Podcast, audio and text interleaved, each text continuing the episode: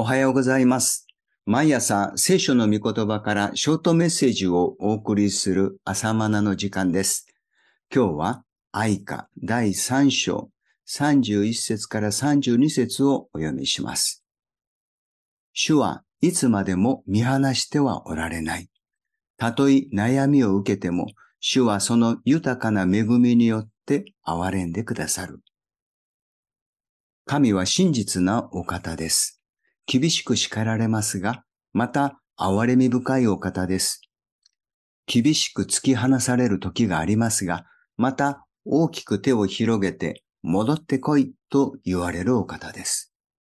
神のそのようなお取り扱いの中で、私たちは被造者、すなわち作られたものとしての謙遜と従順を学ぶのです。愛歌の著者もそのことを学び、神を賛美し始めます。こんなに厳しい中にありながらも賛美するのです。私たちが滅び失せなかったのは主の恵みによる。主の憐れみは尽きないからだ。それは朝ごとに新しい。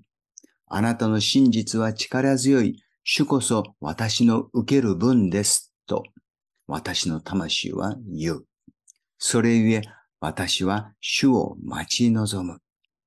三章22節から24節です。もう限界だ。もう終わりだ。と思えるような時でも、なおも私は主を待ち望むと告白します。バビロンの攻撃によって何もかも失いましたが、なおも主こそ私の受ける分ですと告白します。試練とか苦難をどう受け止めるのでしょうか自分の人生を呪い、神に向かって心を堅くなにする人もいれば、逆にそのことを通して謙遜を学び、苦しみの先に用意されている霊的な豊かさに目が開かれる人もいます。神を誤解し、神に対して心を堅くなにしないでください。あの一タラントを預かったしもべは、主人に向かって、あなたは酷なお方で、まかないところから刈り取り、散らさないところから集めるひどいお方だと告白しましたが、彼は主人をつまり神を誤解していたのです。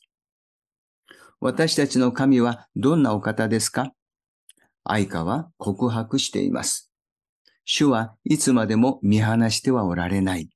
たとえ悩みを受けても、主はその豊かな恵みによって憐れんでくださる。今日の冒頭の聖句です。三章31節から32節です。悲しみや試練の向こうにはきっとこのような告白できる神との出会いがあるのです。期待しましょう。今日は以上です。それではまた明日の朝お会いしましょう。